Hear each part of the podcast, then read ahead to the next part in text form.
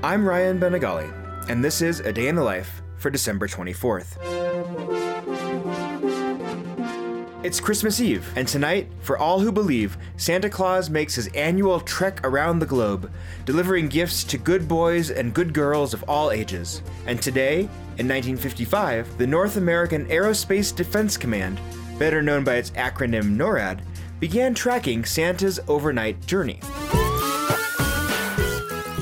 The task of tracking Santa, his magical sleigh, and his flying reindeer has not always fallen to NORAD. In the beginning, the governmental agency in charge was CONAD, the Continental Air Defense Command. But the assignment was not handed down from officials in Washington, D.C. Rather, the call came, quite literally, as a result of a typo in the Sears department store newspaper advertisement that was published in Colorado Springs, Colorado. There's more for your Christmas at Sears. The ad promised children that if they dialed the number given, that they could talk directly to Santa anytime, day or night. But the number actually connected callers to the desk of Colonel Harry Shoup at Conad. Eventually, Shoup directed his staff to report the location of Santa to anyone who called on Christmas Eve.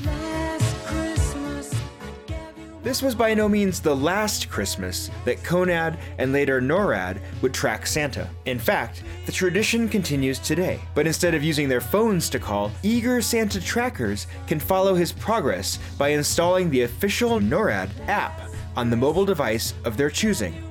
And the rest, as they say, is Christmas.